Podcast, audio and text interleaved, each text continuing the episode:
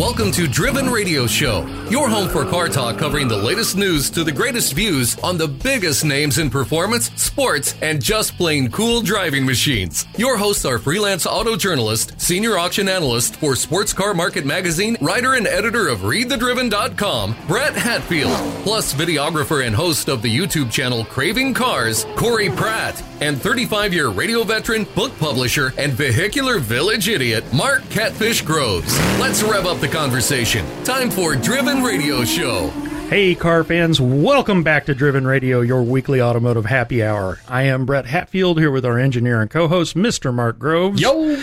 And Mr. Corey Pratt of Craving Cars on YouTube. Hey! We are coming to you from the broiler hot Driven Oh, Radio studios. God, stupid. In sizzling Overland Park, Kansas, also known as Satan Front Porch. It's what Sounds happened? like what a- the hell happened to June? That sounds like a Come restaurant. back, June. We June? miss you. We don't get June anymore. Wasn't there supposed to be? Didn't June used to be like the 80, 85 degree month? It used to be, but the last few years, June is lava hot.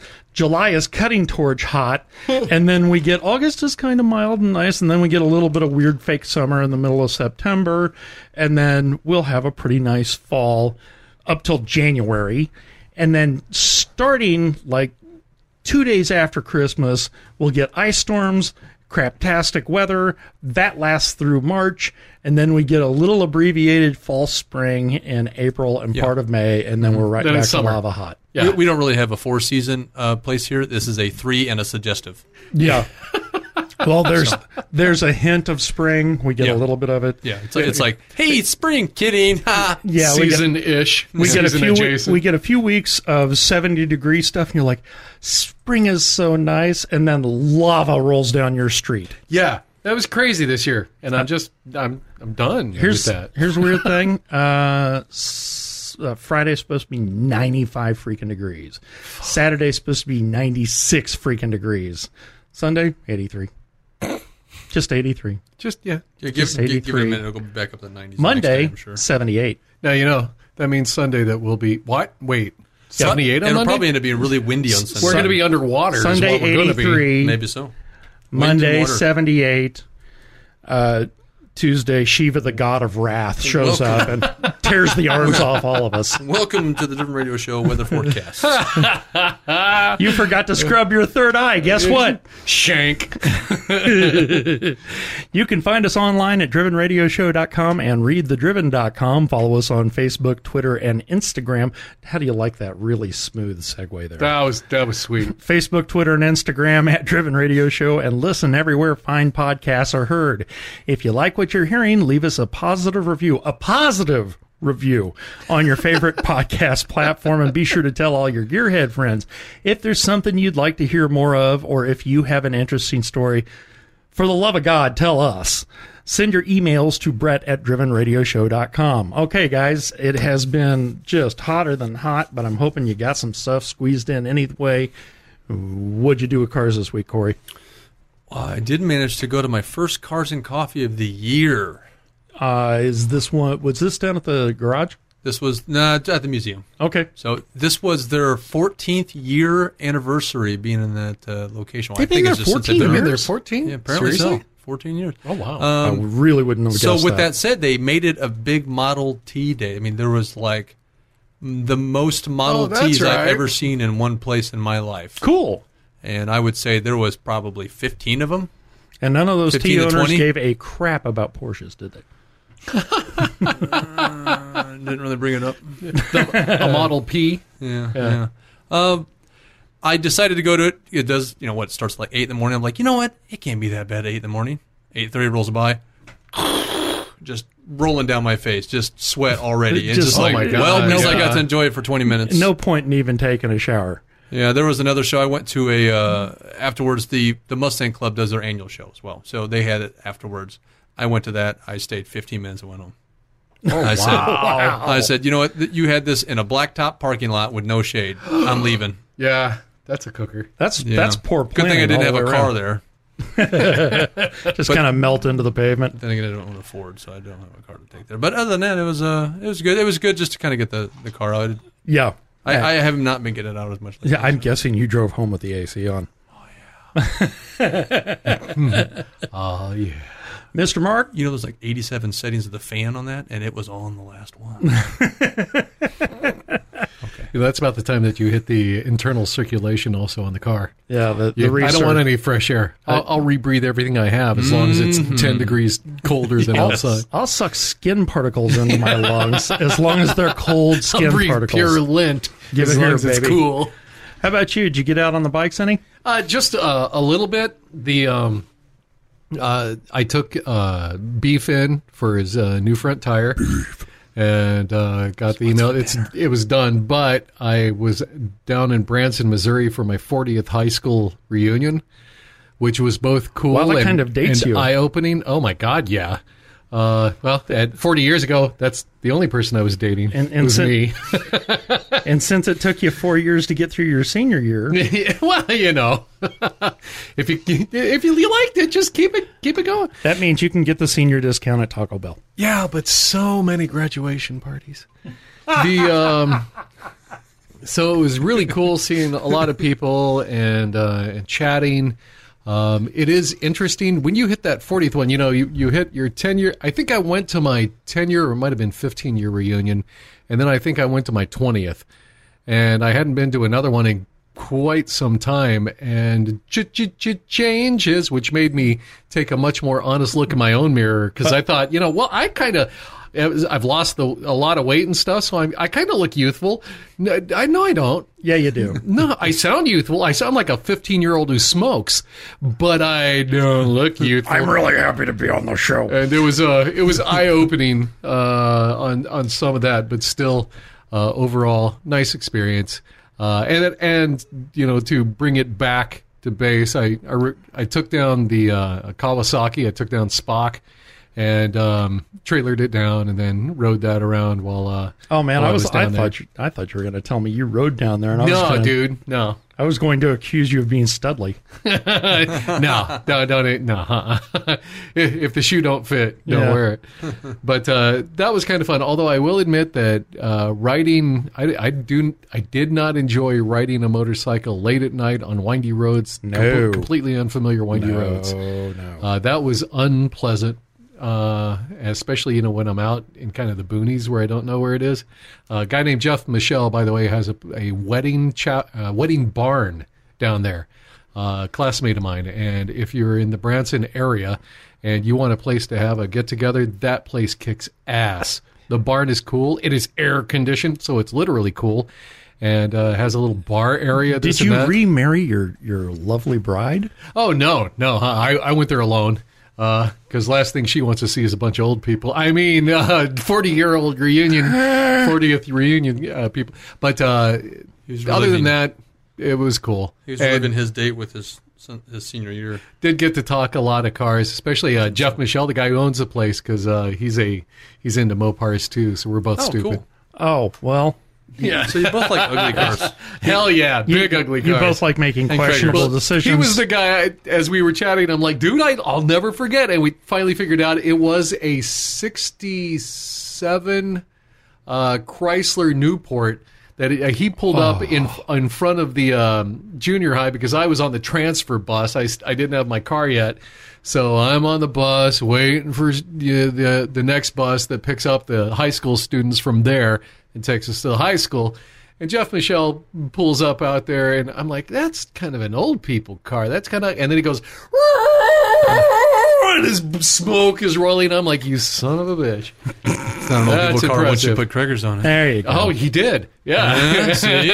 on a '67 Newport. Hell's yeah. Oh, baby. Who knew you could get Cragars on a battleship? nice. well, uh, it has been scorching hot for a couple weeks now. And despite that, I managed to get out in the 65 Corvette and the 60 Corvette both. I have both Harleys back home. They are absolutely perfect and flawless right now and sitting in my garage. I was supposed to go ride one of them Saturday on a long American Legion Riders uh, ride and was unable to make it to the party. Because I dropped a razor blade in my shower and sliced a chunk out of one of my toes. I couldn't get the damn thing to quit bleeding. That's just so awful. I'm telling you, getting old for me has been nothing but a series of embarrassments Seriously, And- unfortunate events. and, and and unfortunate events and poor judgment and hmm, just hmm. e- everything. Just I, I I'm not. Get out of raids, now. raids, raids against the dying of the yeah, I'm not aging well here. You know, a lot of people age gracefully, uh, age like wine. I'm aging more like milk and eight tracks. Just not going well. Really embarrassing to have to miss that ride, and then have to answer 37 people on Facebook. No, everything's okay. I Oh, just, yeah, I just tried to cut off my toe. just dropped a. It, it was a one in a million shot, man. I was shaving my face in the shower, and I dropped the thing, and you know, six foot travel from your from your face to your feet, and it. I was about to say, I was shaving my face and cut off part of my toe, and I'm like, damn, dude. It took a chunk out Look, of my Yoga toe Master. the size of my fingernail. Uh, yeah. Well, one in a million. You should have go played the lottery afterwards. Mm, I couldn't make it there. I was bleeding. Oh, that's right. You But, passed out right before uh, you gave the dollar. like I said, Harleys are here. They're in good shape. Cool. Everything, everything's in great shape right now. I got a new set of shocks to Corvettes put are on the good. 60 Corvette. I was thinking about that the other day. When was the last time I put shock absorbers on that? Well, you know, I've done a lot of work on that car. Can't be that long. It's just uh, it's 34 years ago. Oh, I was going to guess 27. Oh, wow. I underdid. it. Hey, I better go check Zip Parts real quick, see if I can get me some shock absorbers.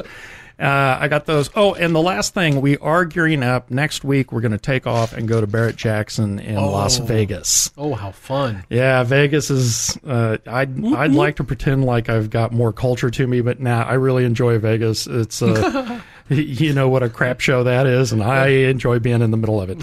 Plus, some really good restaurants there, fun Yeah, stuff to do. eats, uh, go sure. go to House of Blues, that sort of stuff. So, Nice.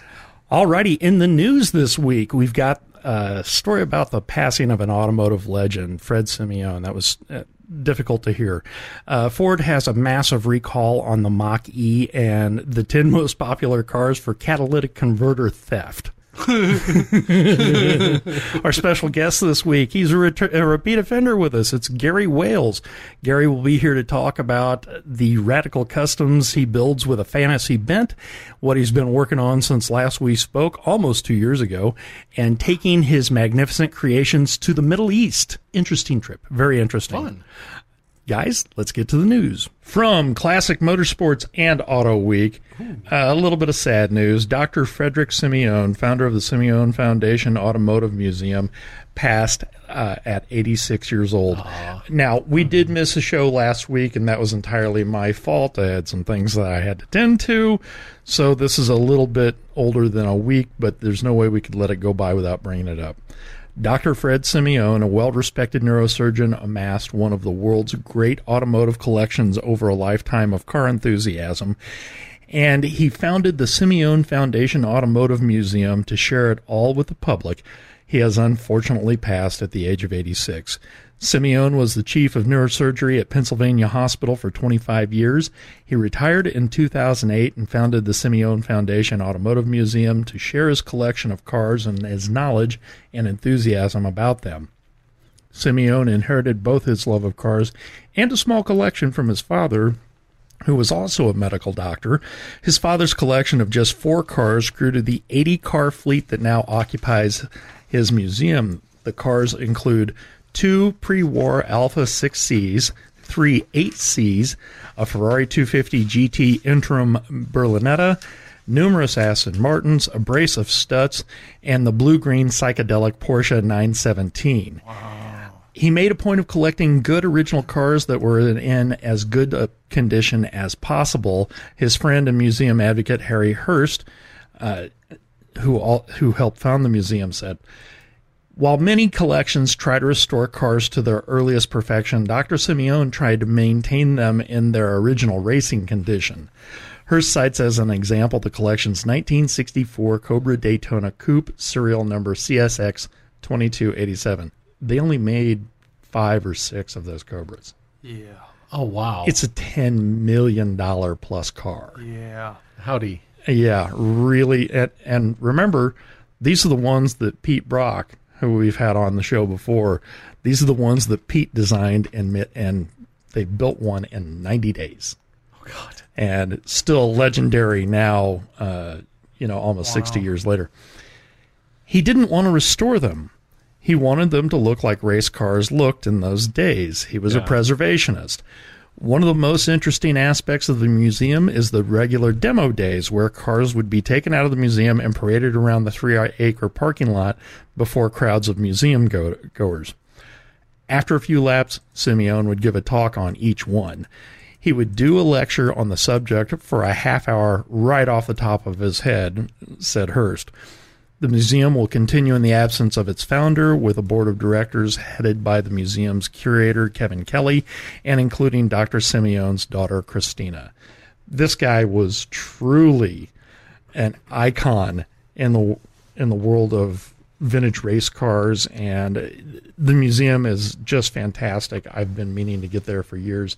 He will be sorely missed. I really do like that idea of uh, uh, not restoring but preserving. Yeah. Yeah, yeah. That's pretty pres- cool.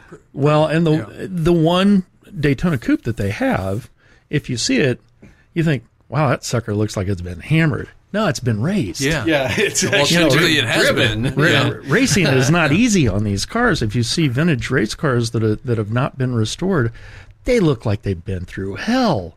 But then you also understand what racing is and and, Yeah. and how difficult it is and how tough it is on the cars. And I love that he ca- he just preserved them that way.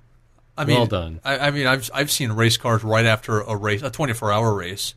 Uh, I know they I know that's a long race and all, but it gets done and like, that car looks like it is just it aged 15 years. Yeah. Over yeah, one well, race. mm, Think about it: twenty-four hour race, depending upon the track. Yeah. Like uh, some of the cars at Le Mans, they run three thousand miles in twenty-four hours, and not one of the miles is easy. Oh No. and, and they got rubber being spit up on them and dirt being spit up Oh, on and, them and, rocks just- and yeah. all, all of the all of the exhaust and all of the Yeah. rubber and all that stuff down the sides and I, It, it almost looks like the front bumper just got hit with a sandblaster. yeah, it really does. And wow. I I love that he preserved them that way. Yeah. Yeah, that's Yeah. very cool. Out of the uh, wallet of uh, Brett Hatfield.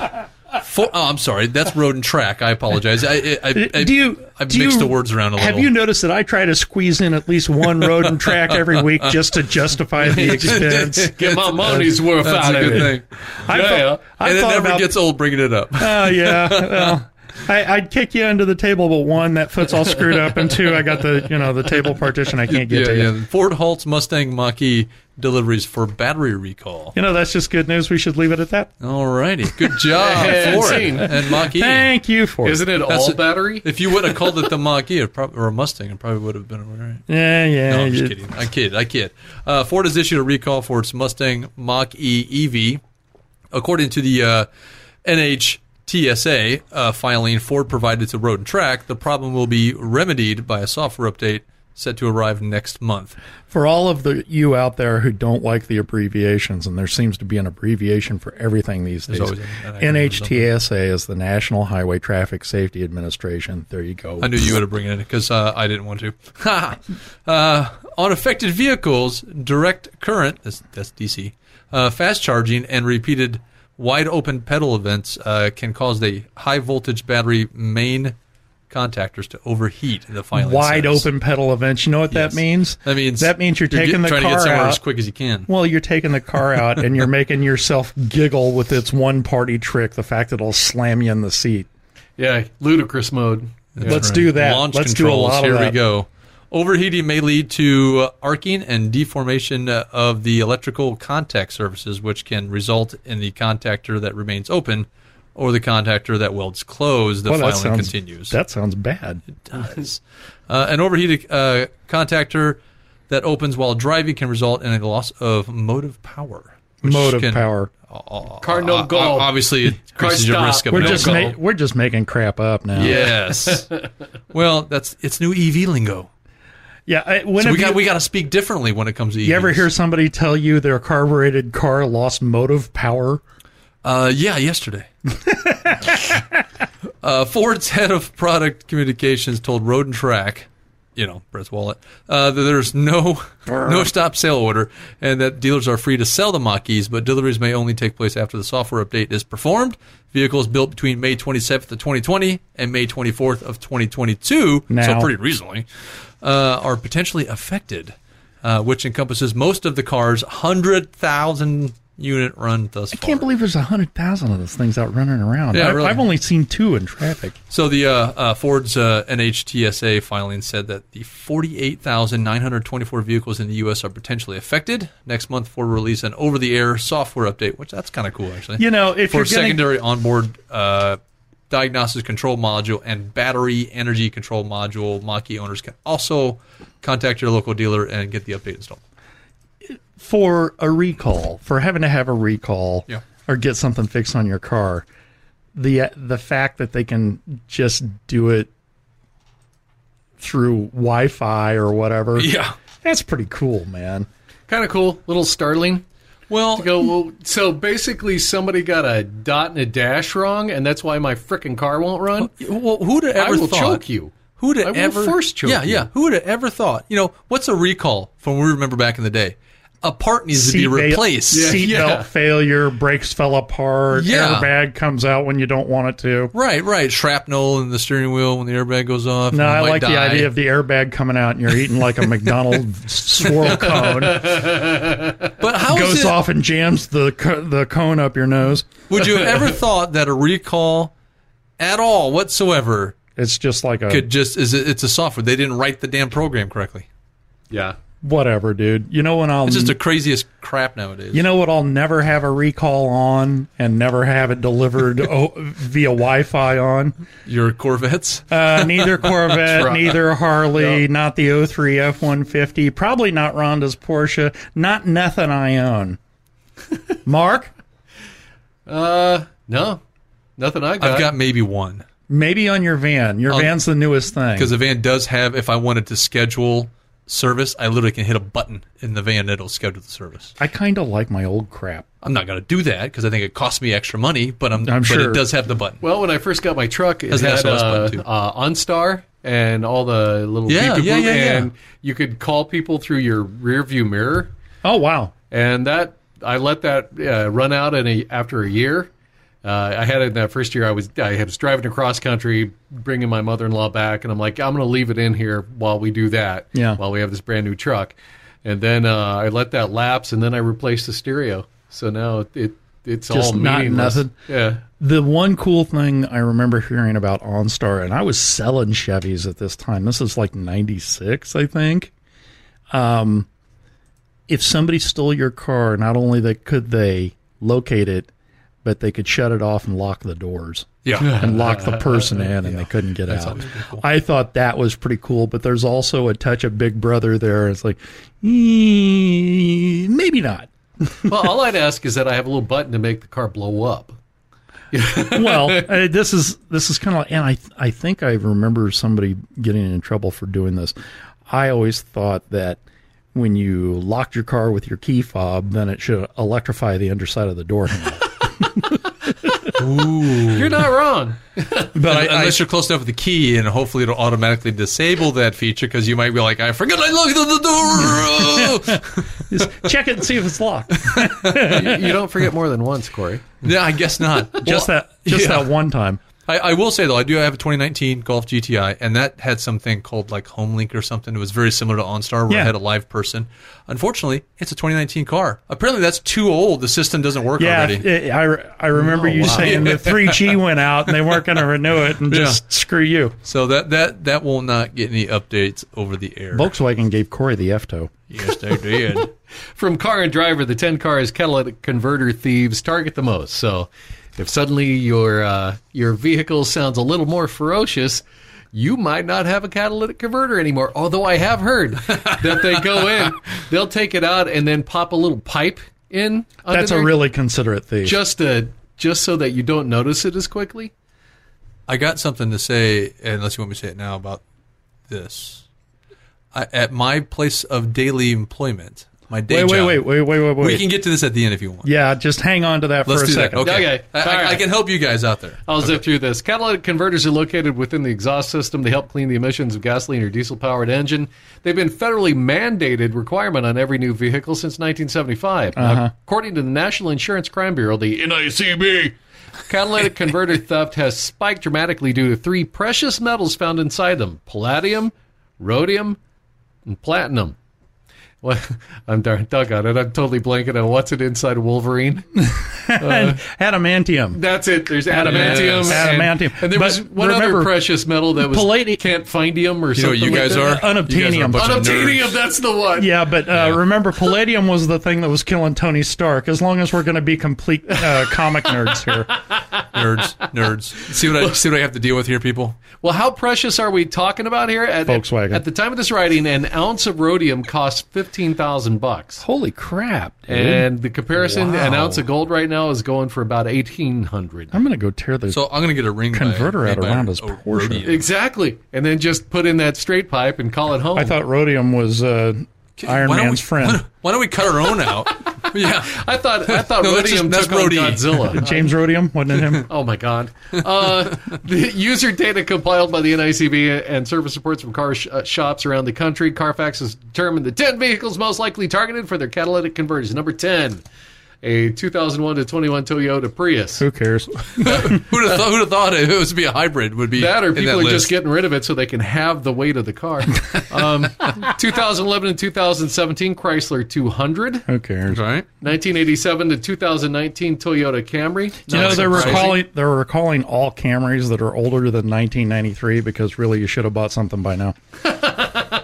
Uh, number seven, 1997 to 2020 Honda CRV. Uh, There, there num- are a lot of those. number six, 2005 to 2020, uh, 21 Chevy Equinox. Okay. Yeah. Huh, I want. I, So that goes in line with like a GMC Terrain. It's the same thing. You know, if you take the catalytic converter out of an Equinox, you probably really devalue the car. It probably sounds the same. that and if you empty the gas tank right now. Uh-huh. Uh, 1999 to 2021 Chevy Silverado. That's you. I ought to check. That's you. I ought to roll under there. Did- just did it seem a little rough this sure. morning when you started? It's always rough right now. that poor old thing. I okay. Uh, side note: I backed into a retaining wall, so I kind of Oh. redesigned the uh, driver's side back We have bumper new a little bit, gave it a little extra lift. Yeah, you got. It's So got it's like- style. Yeah, now it's just smirking at you. Oh, you're looking at my It's butt. called. It's a called. smirk. It's called custom. Yeah, that's what it is. Custom Moron. Uh, number four, 1990 to 2022 Ford Econoline, the E Series. That thing's been around for a zillion years. I even had one. Well, at least at least thirty two years, according to that. 2007 and 2017 Jeep Patriot. Well, Jeep's catalytic converters uh, have an appealing piece for these. Patriot taking third spot. Number two, 1989 to 2020 Honda Accord. Of course. there's quite a few. Of those And coming there. in at number one with a bullet, ni- 1985 to 2021 Ford F Series. That would be mine. Of course, it What would a- be the number one. One of the things vehicle you in the notice world. on this list, though, what are the four cars that sell more copies than anything in the United States? F 150s, Chevy Silverados, Honda Accords, and the cockroach of all cars, the Toyota Camry. Well, of course, those are going to be the most popular. That's what's the that's, That's what what's most out there. Yeah. yeah, that's the most of what's out there. Those are the most No. common cars. You're going to have higher numbers just because you have higher numbers of them. Well, and then you throw in the E Series van. Everybody that's ever had a company that did anything in construction or cleaning pools or doing any kind of work in your house, carpet cleaning, anything like that, has had an Econoline van. I had a 94 Econoline van with that big 300 cube, you know, the 4.9 liter inline six that was so stinking slow it couldn't get out of its own way. And when we were building houses, that thing was loaded with tools and materials and everything under the sun. And free mm-hmm. candy and kittens. Well, I we my- my cousin and I had a couple beers one night and wrote free candy up the side with blue oh blue masking tape.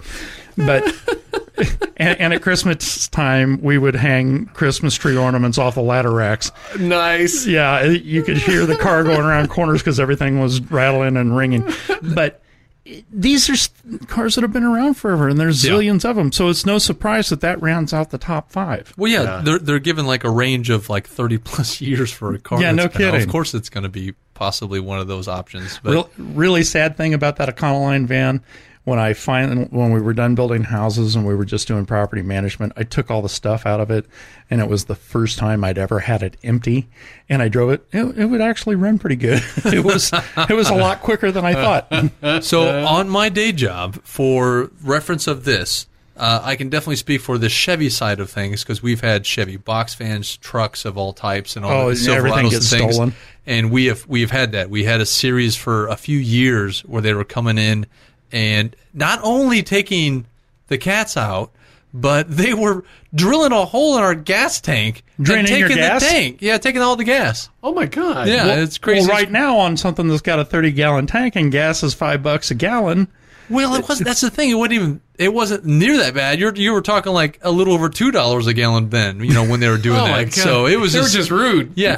Well, so so here here's here's what if if we want a uh, uh, driven radio show pro tip. Yeah. Okay, Uh, cut your own cat off. Go buy an aftermarket Magnaflow uh, cat and put that in, and they won't steal those. just saying. I, that's what we we've got. No, we not got- to allegedly. God. we've got we've got we didn't cut our but we've replaced them all with a with a aftermarket it still it still has a catalytic converter in it it's just a Magnaflow Oh. brand cat cat it's not catless okay so it's it's real deal and they won't take them Wow. we've had them come back and like skip we've watched the videos in our parking lot where, Where they- someone they went underneath skip of the it trucks they have went to the next one that didn't have it Oh my god! so there must be something with the factory ones that the aftermarket ones don't have and probably the rhodium or whatever At the is. radio stations where I used to work, somebody went under every single van, and cut, cut out. all of them. yeah I know for a fact that there's more than one guy over in Wyandotte County who has hundreds of catalytic con- catalytic converters in his home and his garage, and the cops won't prosecute him anymore because he's done it so many times. I I don't have any idea why they've given up on prosecuting this guy. They should bury him under the jail. I hate thieves. I do. That actually reminds me of a story that I will get to after the show, Yeah. Uh, so we don't keep this uh, going because it has nothing to do with the stories. Yeah, well, I hate thieves. It's the most chicken shit crime there is. I hate you thieves. Absolutely. I- I- If you're I a- can't stand it If you're a thief and you're listening to this, go jump off a building.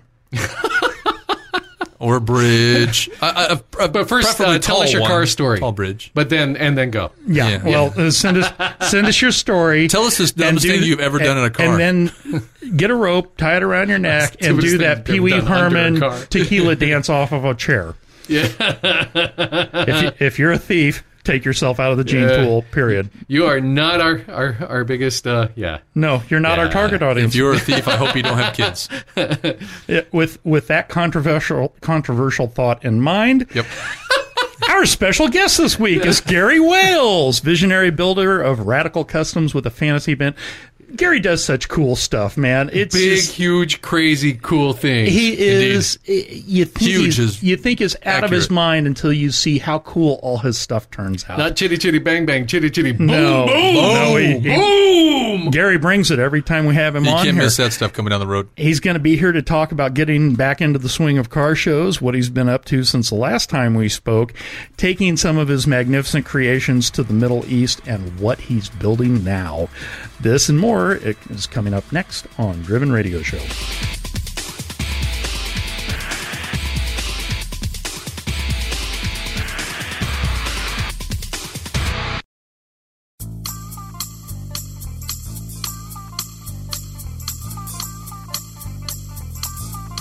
Welcome back to Driven Radio, coming to you from Driven Radio World Headquarters. I, I always say beautiful Overland Park, but that's just a lie this week. It's scorching hot outside. So we'll go with sizzling Overland Park, Kansas. Our special guest this week is Gary Wales, visionary builder of radical customs with a fantasy bent, builder of the La Bestione cars, famous Ferrari scofflaw. That's a story we heard from Gary last time we had him on, and just an all around cool guy. Gary, welcome back to Driven Radio. It is an absolute pleasure, Brett. Absolute pleasure. We let you go almost two years, and that's way too long. Uh, I'm I'm glad that we managed to get you pinned down. You're a busy guy, and it's tough to catch you sitting still. Uh, Very true. You've been building larger than life cars for a long time now. Uh, how did you get started with that, and uh, what are you up to now? I know you've got something new in your garage. Oh, we've got a lot of things. But how I started out on these things, I I have a passion for fire trucks, old fire trucks, because they are wonderful instruments and you know great cars, vehicles, and when they get redundant, they you know get old and that, and they, they, a lot of places just strip them out and throw them away. And I, I, I, I hate to do that. So what I do is take the old chassis and I I redo them and build my fanciful bodies on them. And a lot of people ask me, well, why do you use the old fire trucks? Well, that's one of the reasons. The other reason is let's take 1918 fire truck. In its day, it cost about 18, you know, about $12,000. Well, that's when a Model T cost 300 and people say, "Oh, say, yeah." Well, they've all been around, always about a half a million dollars, and they're made to last a hundred years. And of the fifteen or so that I've had, they are all a hundred years older or older. Wow! So they're just made magnificently. Uh, they're they're built to last forever, but they're also built to be really heavy duty vehicles. Absolutely, and another thing, people don't realize that they only went out for the actual fires. So they never have more than 10 or 15,000 miles on them. well, true, true. That makes sense. Yeah. So, and, and let me tell you, big is better. Ask, ask anyone. I go to a car sale and people say, how come you make them so big? I say, well, ask everybody. They like them big. So that's why I do it, and uh, we're always the center of attention. I'm guessing you don't lose too many 10 millimeter sockets. yeah, that's true. now, when you say these things are 100 years old, uh, what uh, what's the the brand, the maker, the the company that put these out? Because isn't it a French company? No, it has, it has a French name. It's called American La France, but it was made in uh, in uh, New York's New York uh, area, and around 1907, uh, when they were transitioning from horse-drawn fire trucks, they wanted to get the best engine they could possibly get, so they went to Simplex, and they bought the rights to build them from Simplex, and, and Simplex at that time were just four cylinders. So what they did is extended the block and added another T head, giving them 900 cubic inches, 14 liters, and they, depending on what you wanted, you'd get a minimum of 12 plugs. You'd have a magneto and a distributor. But usually, I love the ones that's got 12 magnetos, 12 distributors. They have 20, you know, 24 plugs. It's, it's just it's just cooler in hell. and, and the reason that they did that is because a hundred years ago, gas was so unreliable, you could drop a match in a bucket and it might go out. Oh my God! Wow. and the only thing worse was the damn battery. That you get one shot on it or forget it. So that was saved for a real emergency, and they just hoped like heck it would start. I can't but imagine the miles of heavy gauge wiring you've got piled up on that thing. Oh yeah. Oh hey, it's we cut them down from 10 or 12,000 pounds. My average one now weighs about 6,000. The, la- the only last one I was going to say, but, but it's the only one I ever really actually weighed, weighs 6,550 pounds. So I put my lump in it. a Chevy Suburban. so if they're a 100 years old, there can't be tons of these things laying around. Where do you find them? Well, we find them everywhere. Uh, for for instance, I found one in Sacramento, California. I got a call from these fire firemen. They said they found one, and I went up. Well, what the story was that they these two guys had been retired firemen, and they heard that there was a fire truck out in the woods, and they said we're not going to leave a damn hero fire truck out in the woods. So they went out and spent four hours and they found the damn thing, and it had 21 trees growing around it and through it. Oh my God. They had to cut them all down, and they put the thing on and got it down, put it on a trailer, and they're bringing it home once. So, well, Lance, we'll uh, take it over to your house. He says, oh no, we won't. My wife will kill me. He said, well, I can't take it home. what do we do? He said, call that character in Cali, you know, in L.A. He'll he'll buy it. And yes, I call, and I went up there and made a donation to the fire department fire fund, and uh, we brought it home. It had been sitting in the woods for 55 years, Wow. Lordy. and the hood was off of it. Oh. Now here's the now here's the best part. I we bring it back to my house, and in three hours, my my guy that my friend that works with me on these things, he he's been with me for 25 years. Andreas Aranda. He was originally from Argentina, and he was with the mechanic school and. And the guy is brilliant. In three hours, we cleaned out the the sumps and we did the bing the bang the boom, and the thing ran. We got Oh, it running my. in the open for 55 years. But again, you have to realize they probably didn't have 10,000 miles on the damn thing. Well, I'm thinking that uh, if it was able to run on gas that wouldn't burn, you know, it was probably using the internal rust as the combustible as it flaked Well, off if and you don't have the if you don't have the plugs out, the squirrels and that don't drop nuts down the walls. wow. I I bought a Bentley one time, and it had been stored in New York on a dirt floor.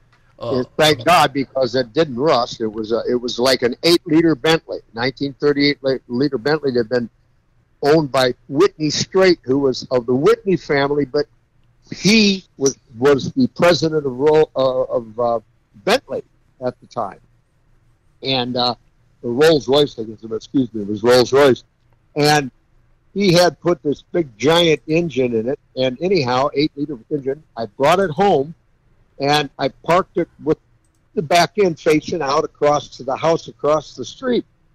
And anyhow, we fiddled around with it and fiddled around with it, and finally we got it to start, and it went boom, boom. And when it did, the rats had been living in the gas pipe and the exhaust pipe, and this and uh, all this stuff caught on fire, and the neighbors across the street are all looking, watching.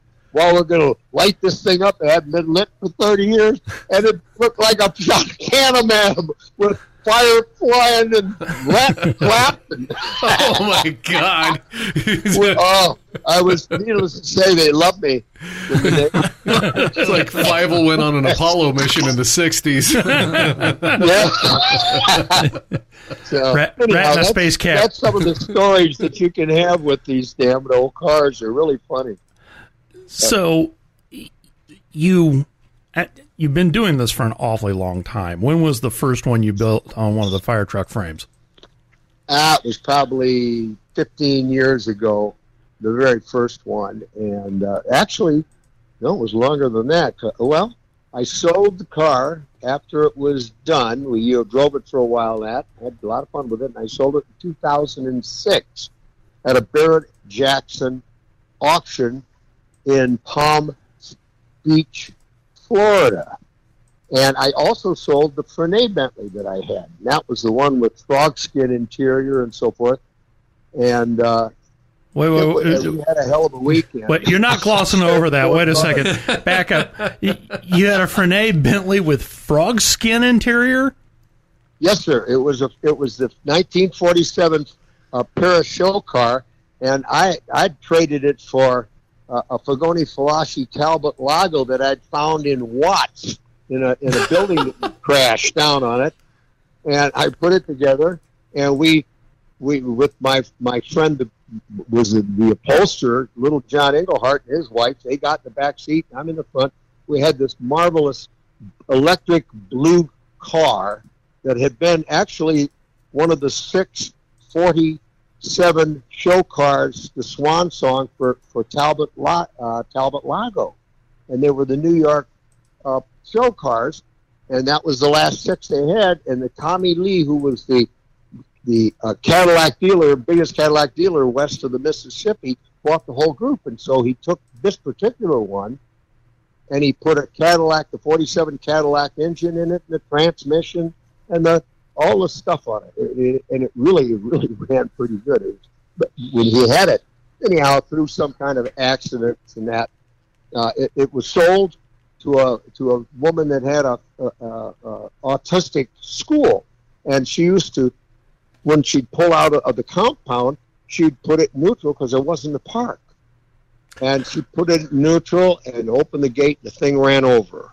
Oh no! And so, so her husband was so distraught, distraught that he gave it to the gardener, and the gardener ended up with it. Anyhow, we found the thing in Watts, and we I redid it and, and got it running, made it perfect, and, and electric blue, and I had a Gucci stripes in the center and a a Gucci interior in the thing. God. We had 13 flats going to Pebble Beach.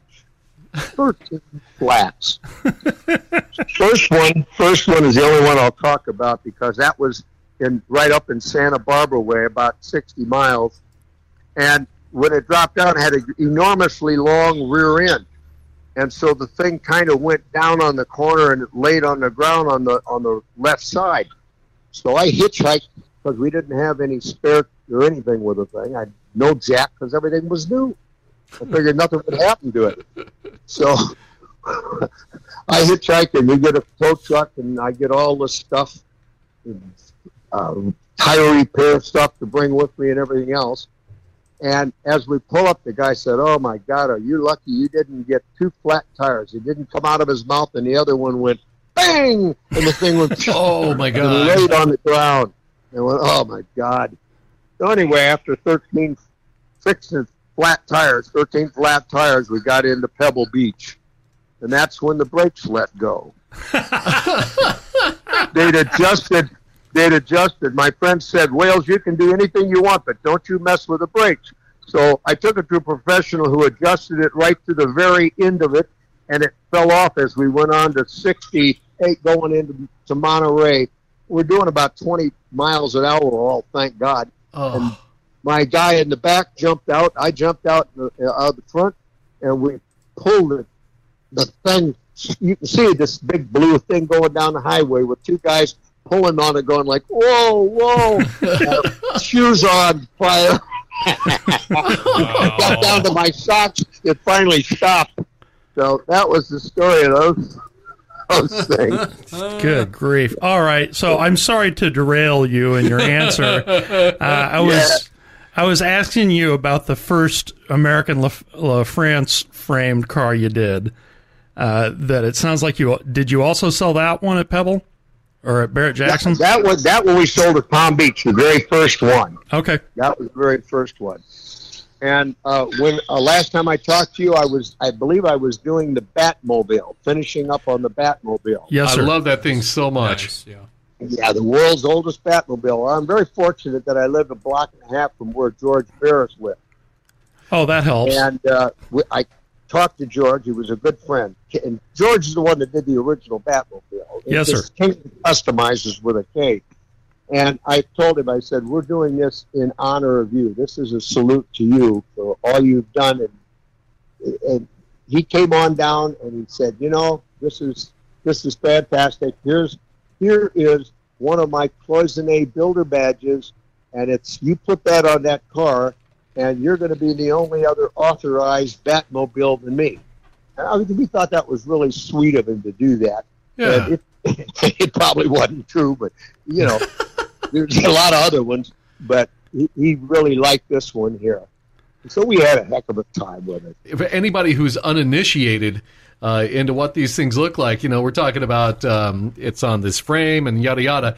I want you to imagine a two seater that's basically uh, a Stutz Bearcat, except 18 to 20 feet long. 18 to 20 feet long. And I'm looking at a picture of you standing in front of, and you're right next to it, in front of this Batmobile.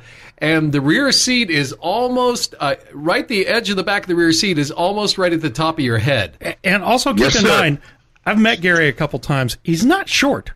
So this thing is monstrous. These are huge. You know, you, you see pictures of them, you're like, oh, that that looks like a comfy little thing. You know, that's that's Chitty Chitty Bang Bang. Oh hell no! Yeah, I'm not Billy Barty. yeah, And the new one is 10 inches higher than that. Oh, Oh, my man. Oh, it god! is so big. I don't even, I, I can't see over the radiator standing in front of it. I'm looking right at the, uh, right at the emblem. I love it. I So love it. believe me, big is better. no, nobody's ever going to miss you in traffic. Uh, where did you Oh, get the yes. name La Bestione? Oh, this is uh, another. You, you, you're you're tying right in. We were when we built the very first one. You know, we were just about finished with it. And a friend came over and he said, "Hey, there, I'm going out for Italian tonight." I said, "You to do me a favor? Ask the waiter, and with emphasis on the waiter. Ask the waiter how you say the beast in Italian." He said, "Sure." Comes back. He says, La Bestione, capital L A, capital B E S T I O N I. It's a bitchin'. So we've had all the stuff put on the car, La Bestione, La Bestione.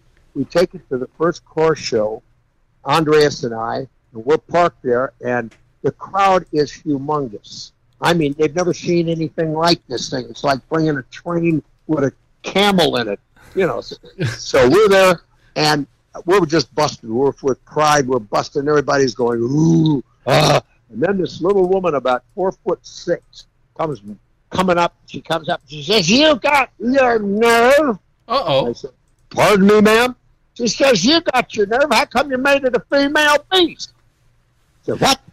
She said, "If you wanted it to be a male beast, it'd be Lee Beastie, not La Beast." And she gave us a bollocking for about five minutes, and the people were standing there with their mouths open. And she turns around and stomps off. And the woman next to me looks over and she said, "You named it right." So that's why they're all the female gender. Nice. we had you on the show, uh, like we said, almost two years ago, and I I know you never sit still, so I'm kind of wondering what projects you finished since then. What are you working on now? And I I've had a couple people tell me you're working on something that has a bomber motor in it. Well, yes, it does. You know, because each has to be bigger or better or more bombastic than the last one.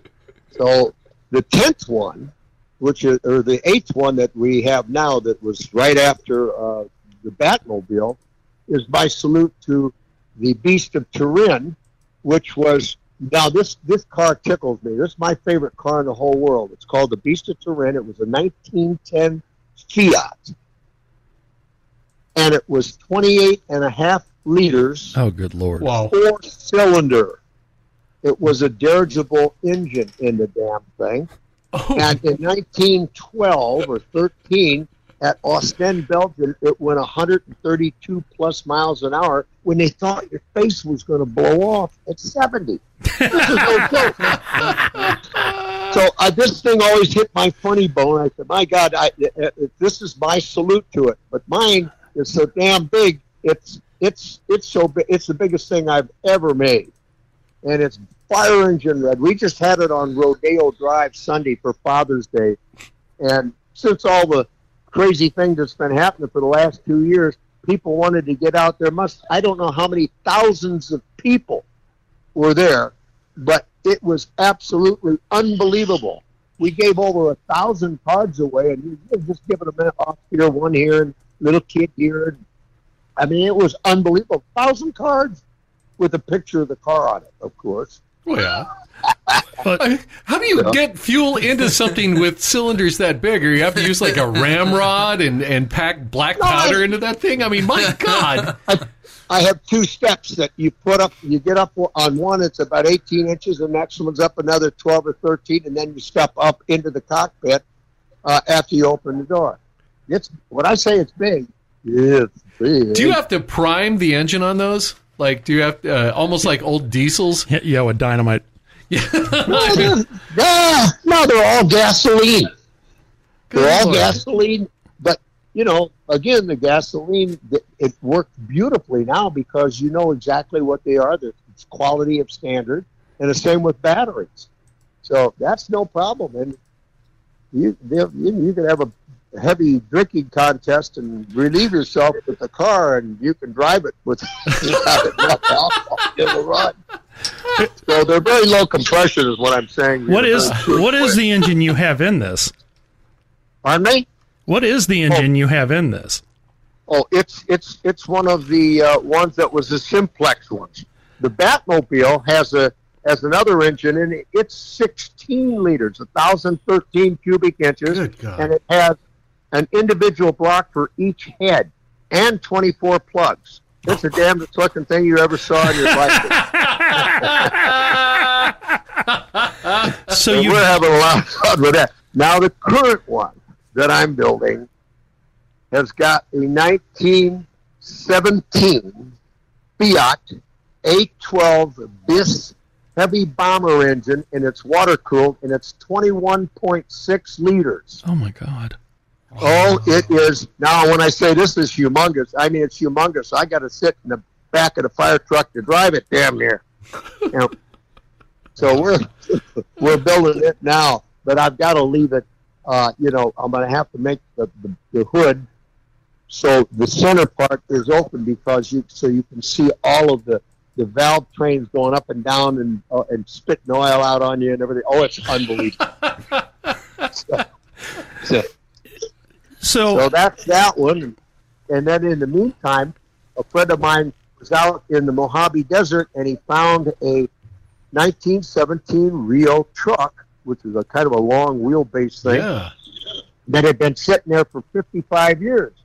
And he brings it over and he says, Can you do anything with this thing? And I said, oh, We'll figure out something.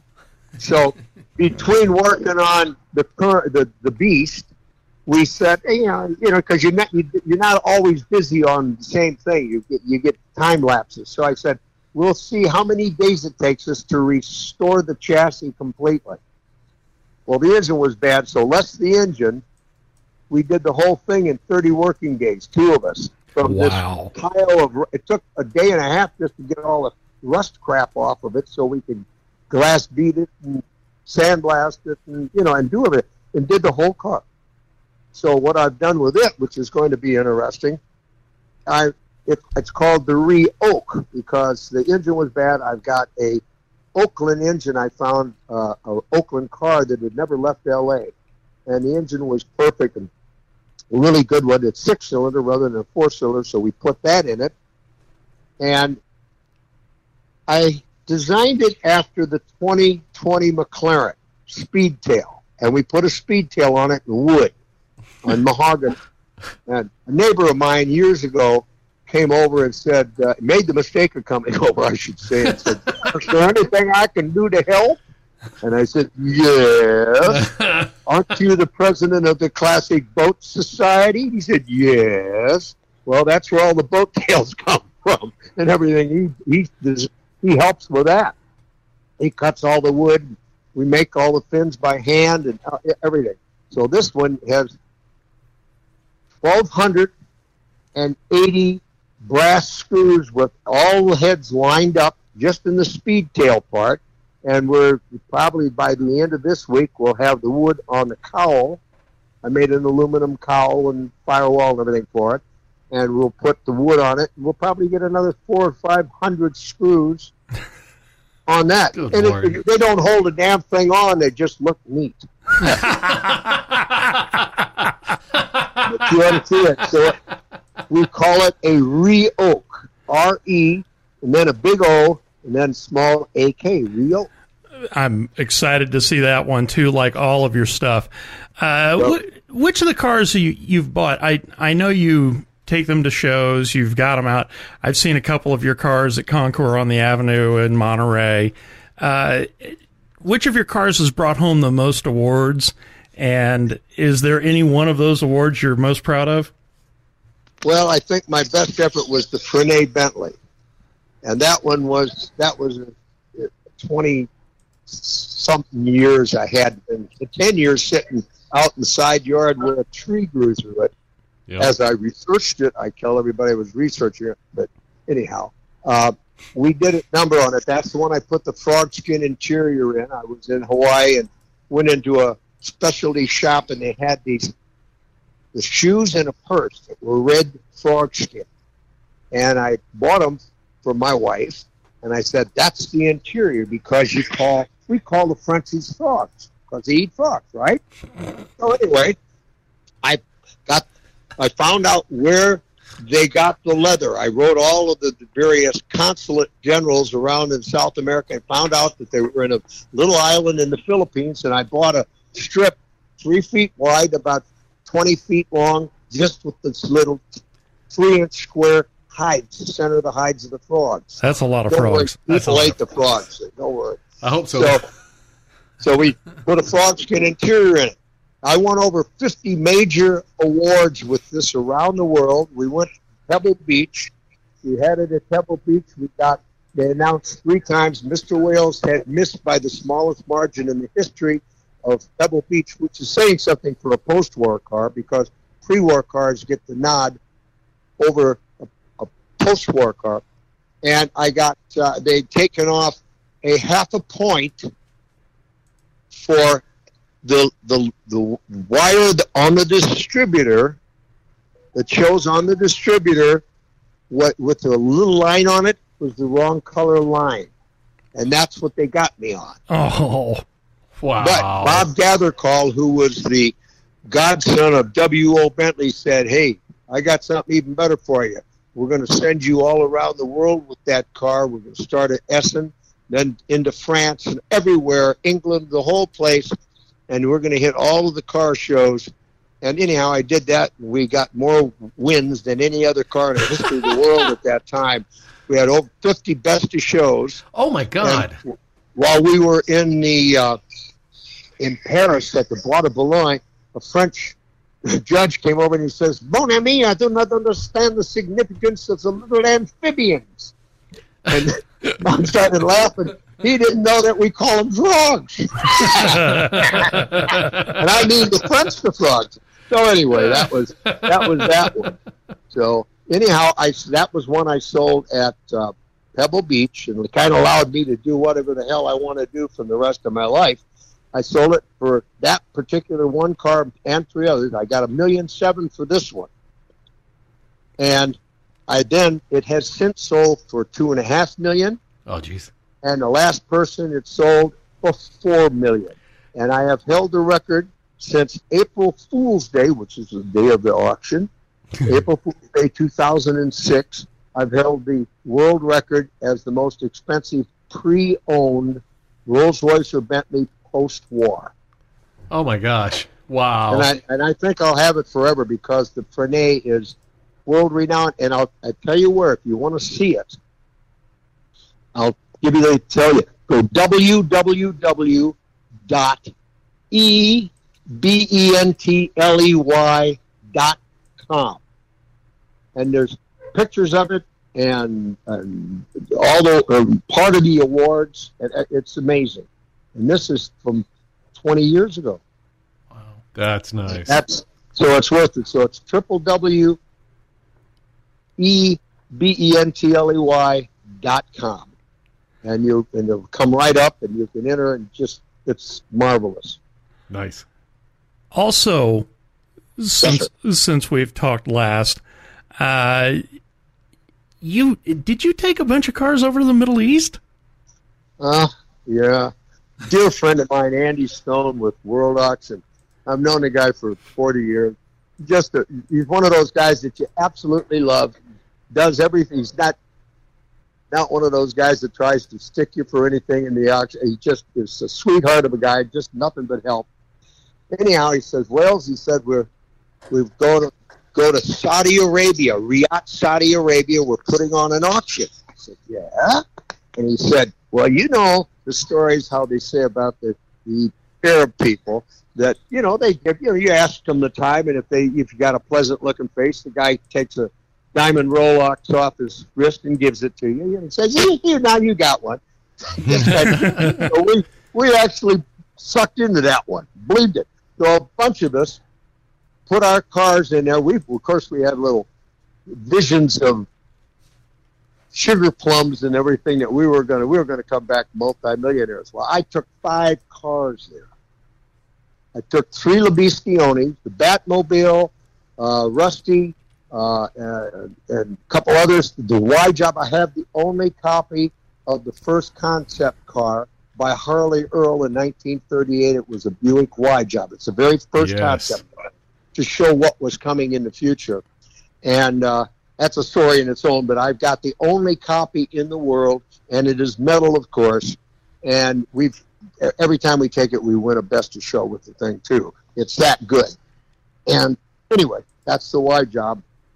So anyhow, and another uh, Bentley, the little Black Prince Bentley, four and a quarter Bentley or four, yeah. And we I we take them over there, and the people couldn't be nicer.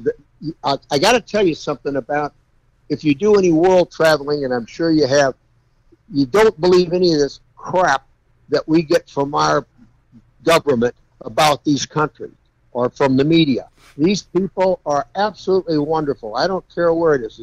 Saudi Arabians, they were wonderful. Everybody, they were polite. They were so nice. I couldn't believe it. And they were so polite that they screwed the whole auction. And here's how they did it.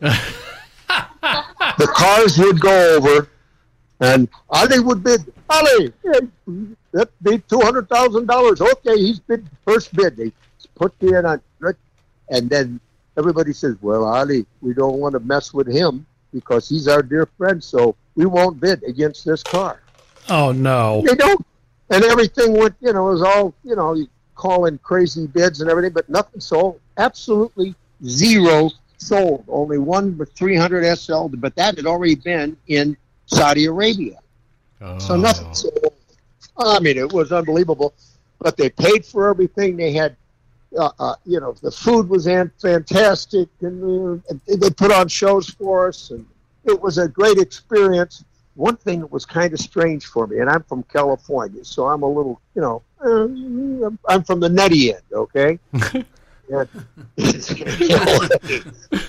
and people would come up, and you'd see guys holding hands, and they'd come up and they'd meet, and they'd, they'd hold your hand. And what it was, it's a mark of respect, and it, but it kind of you get a little shaky at first, but they are absolutely wonderful people. And you see guys holding hands, so people would come up and I'd hold their hand. Maybe I can sell them a car. So, anyway, it was it was a it was a good experience. Met a lot of people, and uh, but you don't go to an auction in Saudi Arabia. Yeah, yeah. The other Oh, rumor God. that the other rumor that I'd been uh, hearing about you is you had a pretty cool guest in your garage this last weekend, and I'm I'm kind of curious how he's doing. I know he just had a birthday. How is Mister Winfield? Well, Gene Winfield is 95 years old, and that was the day before yesterday, and they were celebrating it up through yesterday. And a friend of mine brought him over. I knew Gene, I, I know him, uh, but he, he came to my house. And not just came in and said hello, stayed for four hours. There were four of them, and stayed for four hours. And I had him sign the wall in the the front garage twice, and, and we were out in the back building, and he, he saw John D'Agostino's uh, autograph and a couple others. He said, I'm, I'm, I'll do that. he put it right near his, near John's, which was wonderful because John D'Agostino's a heavy hitter, and but Gene Winfield is he was in kind of like a Barris guy. He's the last of the really big time designers and that. And he's 95 and he's still doing all the painting and he works his ass off. Oh, It's amazing. one of the best known customizers ever. Yes, he is. And uh, he's 95 and I'm going to be 83 Thursday.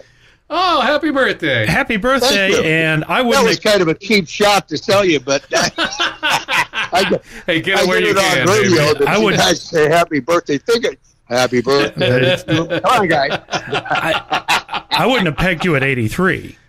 Yeah, no, I don't look a day over 82 and a half. What's Gene think of your creations? Oh, he loved them. He loved them. I have a young lady with me here, Kira, that does a lot of photography and that for me. Is a very dear friend. She's wonderful, and Gene loved her. And well, I also saw Gene one, getting one of his coloring books that she's she's going to do for him. Oh, fun! Um, well, I also see, yeah. saw Gene getting hugs from Hot Rod Holly over the weekend. It looked like he had a pretty good birthday. Oh, he had a big time birthday. They were all every, celebrating everywhere, and uh, it, it was it was amazing. And then he came over from one of the celebrations and spent four hours here. I got to tell you, that's that was really big. That was a big, big thing for me. That was a, quite an honor. Nice. it sounds cool. All right. Last time we had you on the show, uh, instead of asking you what's the dumbest thing you ever did, we just had you tell us the story about the Ferrari bread van uh, that's featured in the book Rebel Rebel by Mike, uh, Mark Sonnery, and that story hooked us. What's your yeah. What's your second favorite story like that? Second favorite story from your automotive exploits? Did I tell you the final bit on that car? I don't. Did think... I tell you the part about being at Monterey and seeing it on the racetrack? No, sir. This is the end of the story. Then, first of all, I paid twenty eight hundred dollars for that car. Oh my God! And I bought it from Count Giovanni Volpi, the Venezia racing team, and it was designed by uh, uh, Bizzarrini and built by Drogo to beat the GTO Ferraris, Enzo Ferrari's GTOs, just that just had come out. Yeah. And he hated the car, and he would not allow them to put the Ferrari signatures or anything on it. They, when he found that they had it on, he made them take it off. Oh wow! And and and he painted. They they couldn't paint it red, so it was painted black at one time. Another time, it was painted gray. When I got it, it was gray.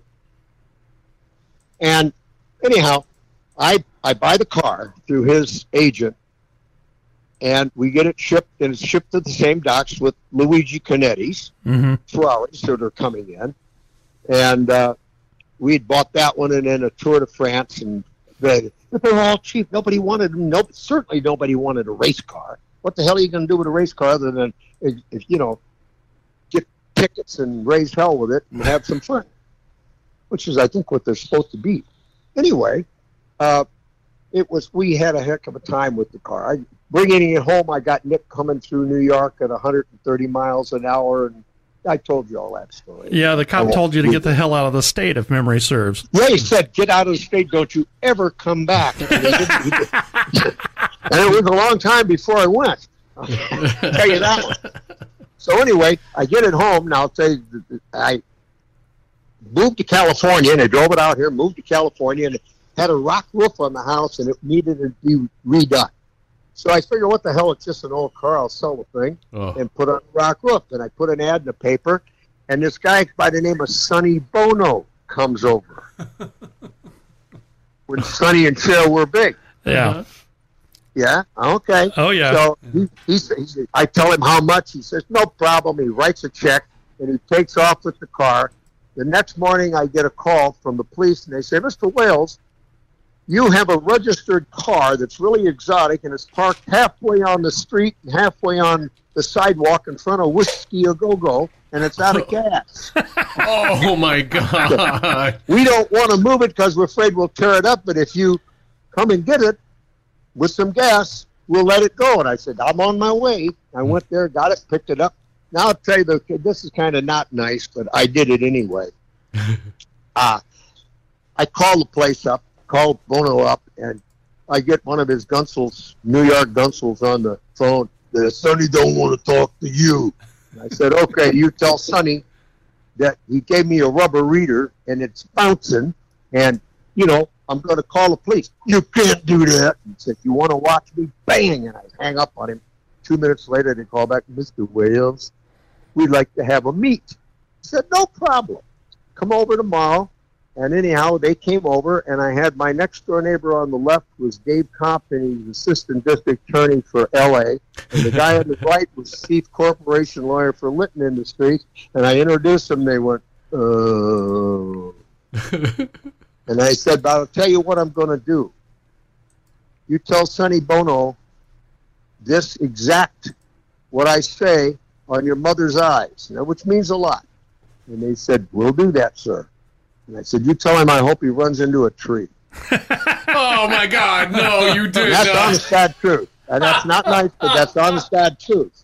So now, now fast forward about 25 years, I'm at Monterey, and here is my bread van sitting at uh, on the edge of the track, and this great big German walking around with his fingers in his pockets, and you know, walking around like, you know, hey, that's my car, you know, hey, and there's a big crowd around there, and I walked up and I said, that's a nice car. He said, yeah.